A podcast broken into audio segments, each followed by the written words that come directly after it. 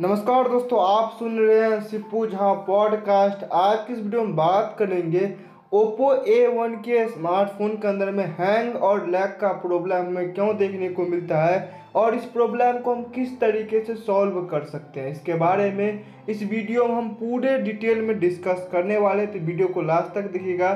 Video को एक second भी स्किप नहीं कीजिएगा। आप यहाँ पे पॉडकास्ट के रूप में भी सुन रहे होंगे और कुछ लोग इस वीडियो को यूट्यूब पे भी देख रहे होंगे, लेकिन यहाँ पे आपको मैं बता दूँ, इसी कारण से मैं आपको हूँ कि वीडियो को या फिर आप ऑडियो के रूप में जो पॉडकास्ट सुन रहे हैं, उसे लास्ट तक देखिएगा स्किप नहीं कीजिएगा। मैं आपको बता दूँ, यहाँ पे हैंग करने का सबसे पहला कारण ये आता है कि यहाँ पे आपको रैम जो है, सिर्फ़ और सिर्फ़ दो जी का और स्टोरेज जो है, यहाँ पे बत्तीस जी का देखने को मिल जाता है। यहाँ पर अगर आपको चार जी बी रैम और sixty four G B storage देखने को मिलता है तो यहाँ पर आपको लैंग और हैंग का प्रॉब्लम इससे काफ़ी ज़्यादा कम देखने को मिलता। है यहाँ पे उतना अच्छा आपको प्रोसेसर भी देखने को नहीं मिलता है। ओवरऑल यही एक कारण है जिस वजह से यहाँ पे आपको लैग हैंग का समस्या देखने को मिलता है।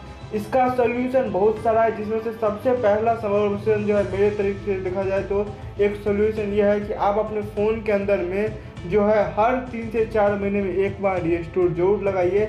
जो कोई भी एप्लीकेशन जो कोई भी फ़ोटो वीडियो आपके लिए उतना यूजफुल नहीं है, उसे आप यहाँ पे डिलीट कर सकते हैं। इससे क्या होगा काफ़ी हद तक जो है, आपके फ़ोन के अंदर में जो लैग और हैंग का प्रॉब्लम है, वो सॉल्व हो जाएगा। मुझे उम्मीद है कि ये पॉडकास्ट आपको पसंद आया होगा। वीडियो पसंद है, वीडियो को लाइक कीजिए।